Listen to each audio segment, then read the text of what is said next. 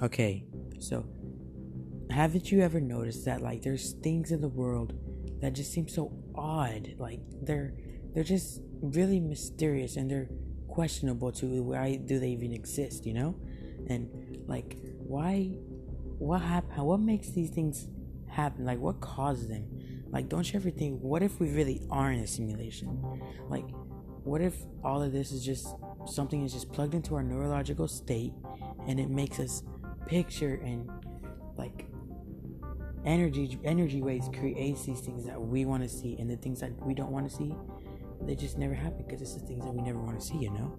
And i i think we just are lucky in a simulation because all these things they just happen when you wouldn't it's unbelievable. It's just like it's unexplainable. Yeah. So yeah. Adios guys